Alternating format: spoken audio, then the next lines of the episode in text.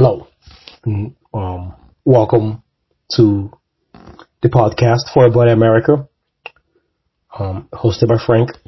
And um, the basis of this podcast is to focus on how we can get to be um, a better American society, and not just America, obviously, but across the world. But I feel like if there's good amount of innovation here, um, a good flow of capital here, and uh, just good leadership here, the world tends to follow suit in my observation.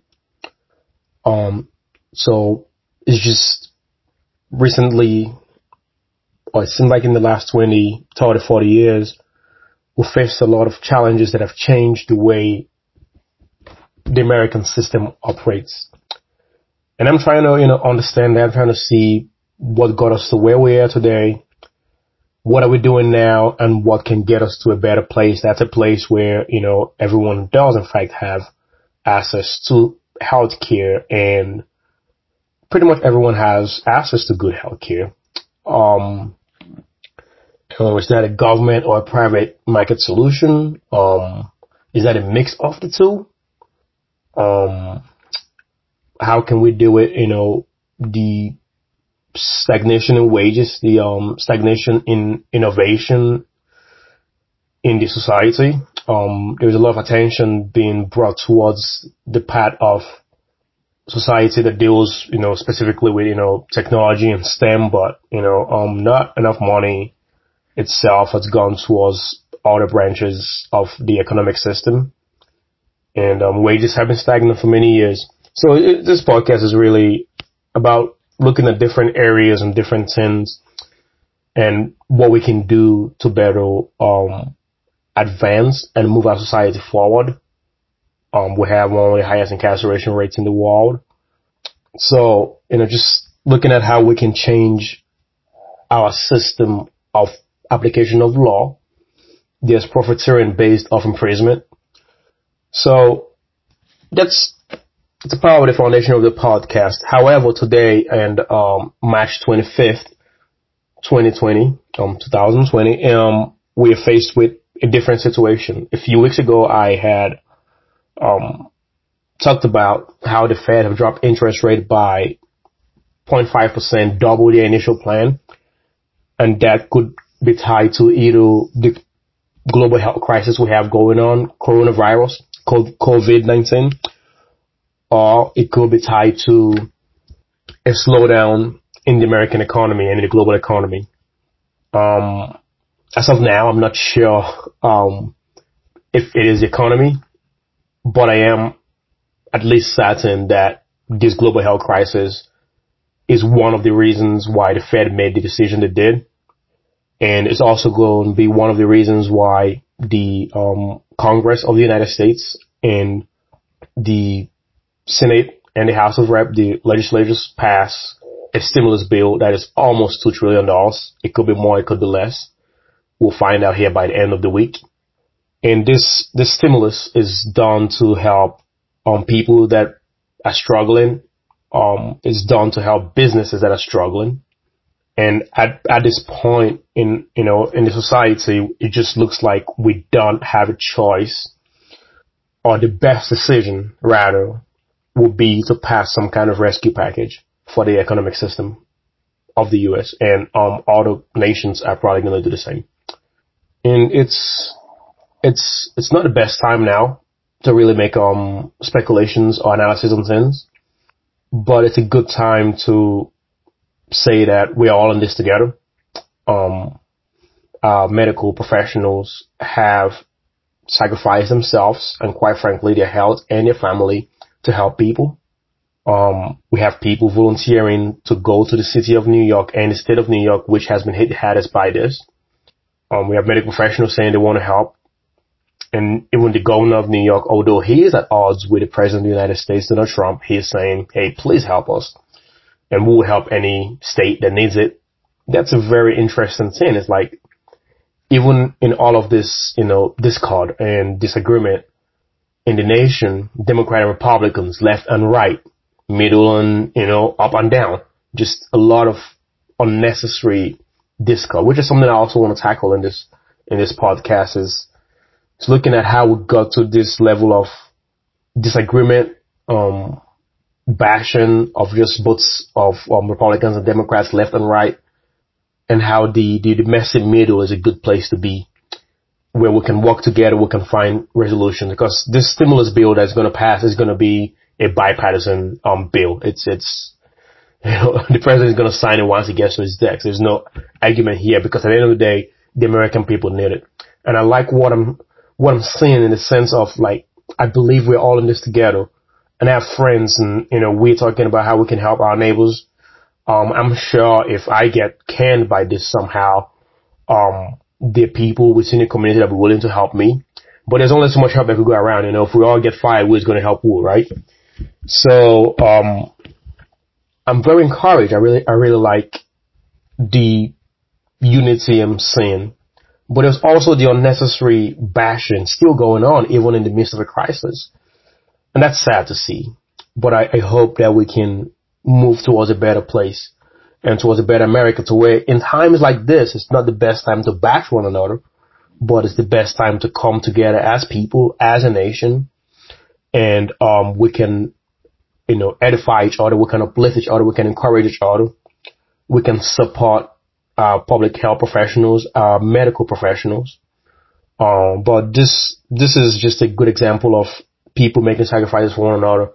And I personally want to thank all the uh, um, nurses, doctors, um, physicians, um, researchers, just everyone that are in on this and exposing themselves and doing their best. Um, and even employers that have, um, one of the CEOs have said, "Hey, I'll, I'll take my check to zero to make sure we don't lay too many people off."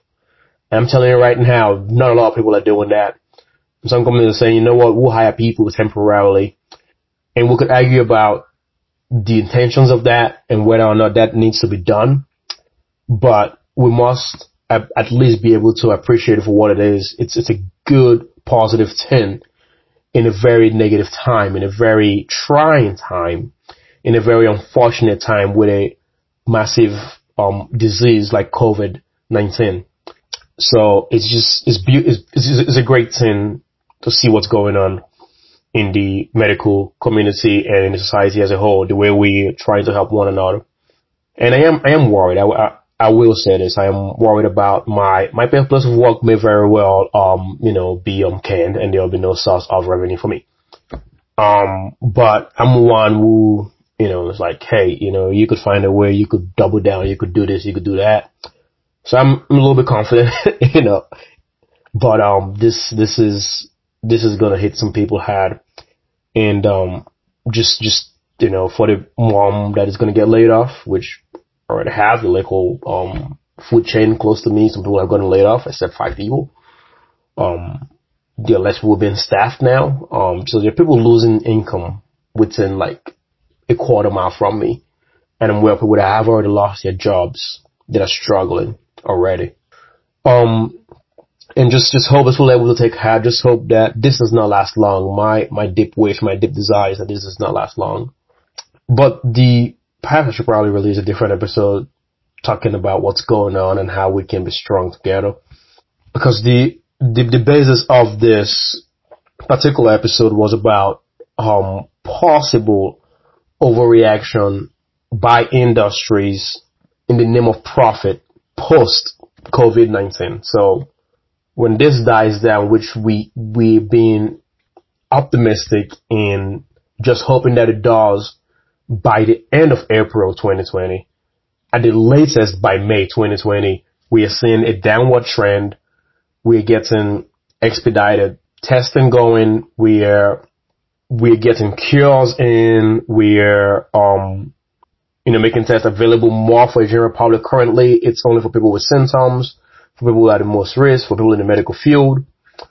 Um, but there's a population carrying this um, disease that um, or this virus that will not be tested just because they are not at risk, and you know it's it's a, it's a big problem right now. But um, hopefully, in the next month, with great you know faith, in the next two months, um, this has died down and there is some flow in the work environment right now, um, certain industries are getting crushed. The transportation industry, the um, transportation, including you know aviation and uh, um, um, shipping and just industries that for the supply chain. Um, the customer service industry, whether it's you know it's um, a business, you know I don't know if I should name businesses here, but let's say restaurants, um, general labor, um, think about um, lawn services, um, caregivers, um, contractors, certain electrical industries or people that are supplying those industries. So you get the people doing the work and then you get people supplying the industry. So, you know, think about your meat supplier that 90% of his business is from a restaurant chain that he has a contract with. And now restaurants are closing. The meat supplier can only supply maybe 20% or 30% of what he used to supply. Now, he has to cut his guys down. Restaurants have cut their guys down. So a lot of industries are being hit by this. But in the event the economy does pick up, which is my hope, which is my wish, which is my desire and the desire of many, I have a fear that the industries may overreact or overcompensate themselves in the name of we need to catch up. Let's say an industry in aviation comes up this year in January and say we need to make X in profit. And then this happens and now they cannot meet their number. Like it's not realistic. But when they return back to their board meetings, when they return back to talk about what's going to happen for the rest of the year, they say, oh, well, we could still make this number.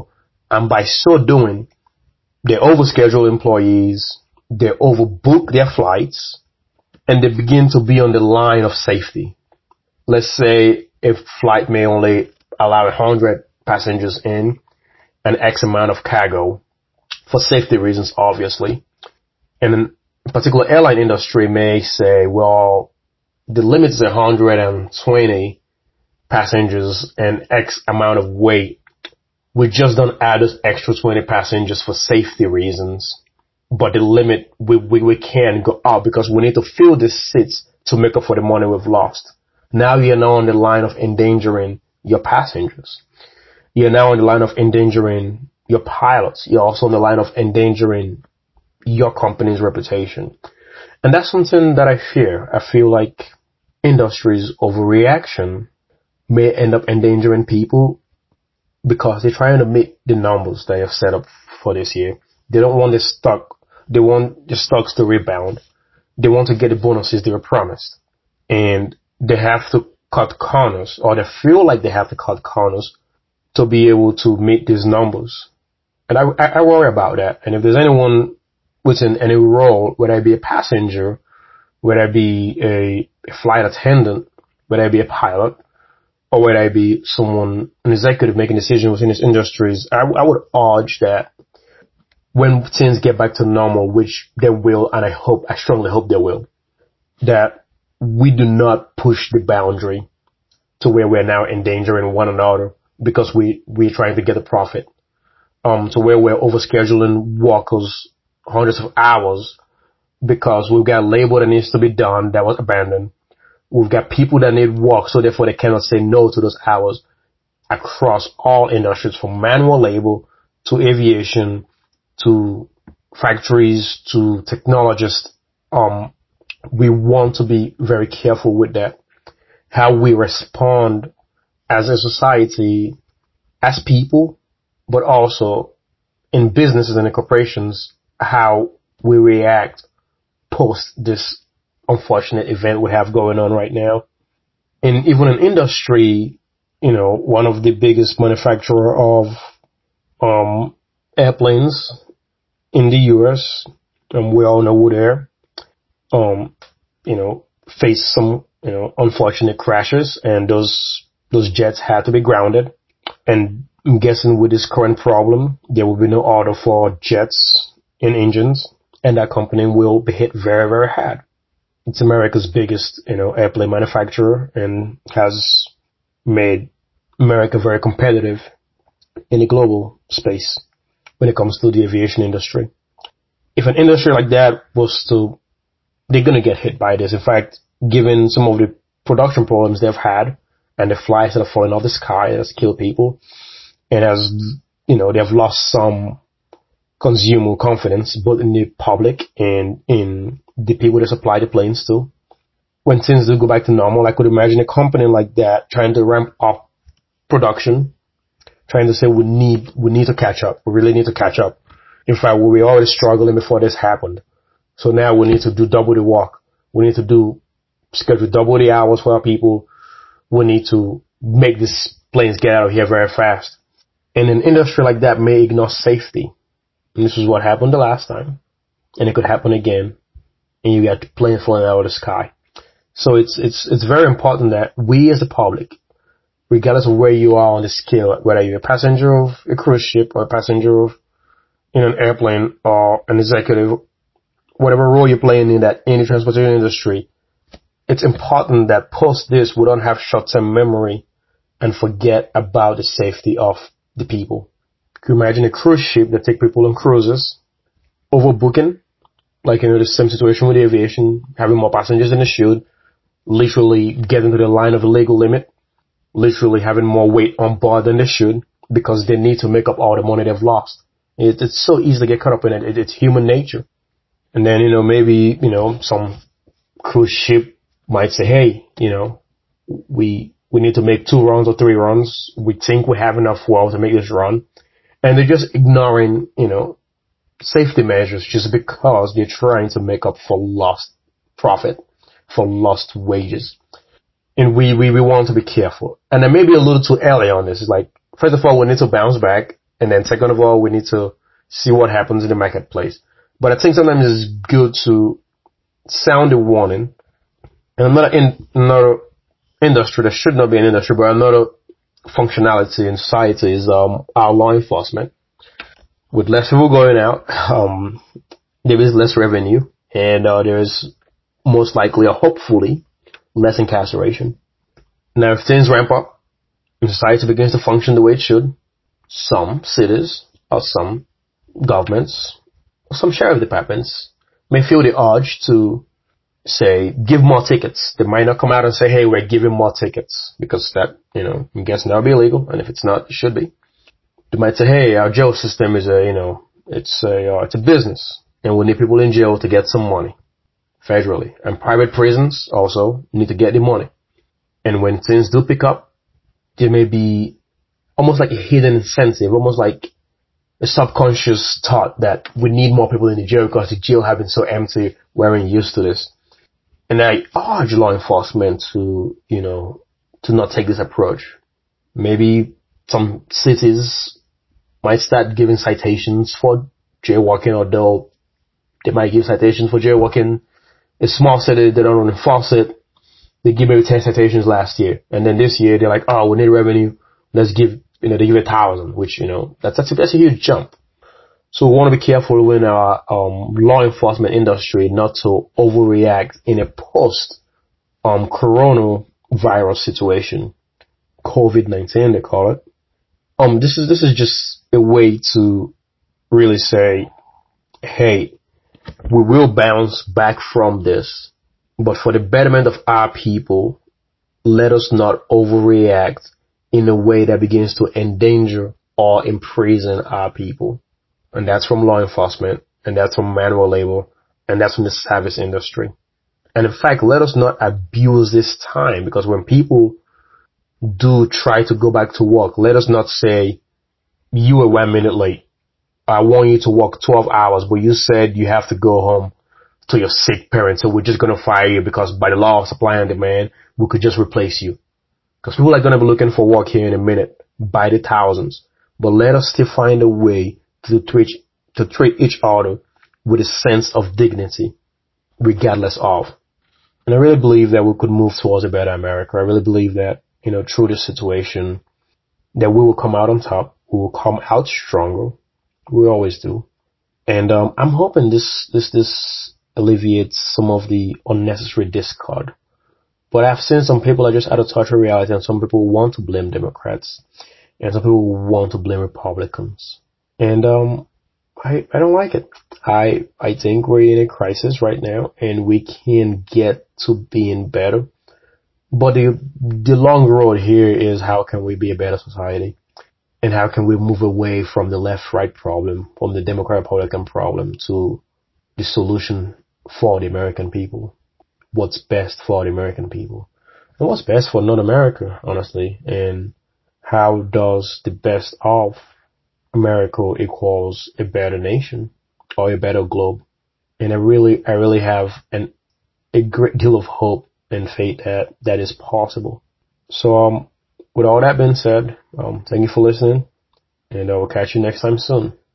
Stay safe within this time, and uh, for those who've been affected by this, my my heart goes out to you deeply, and I hope that will bounce back, that will bounce back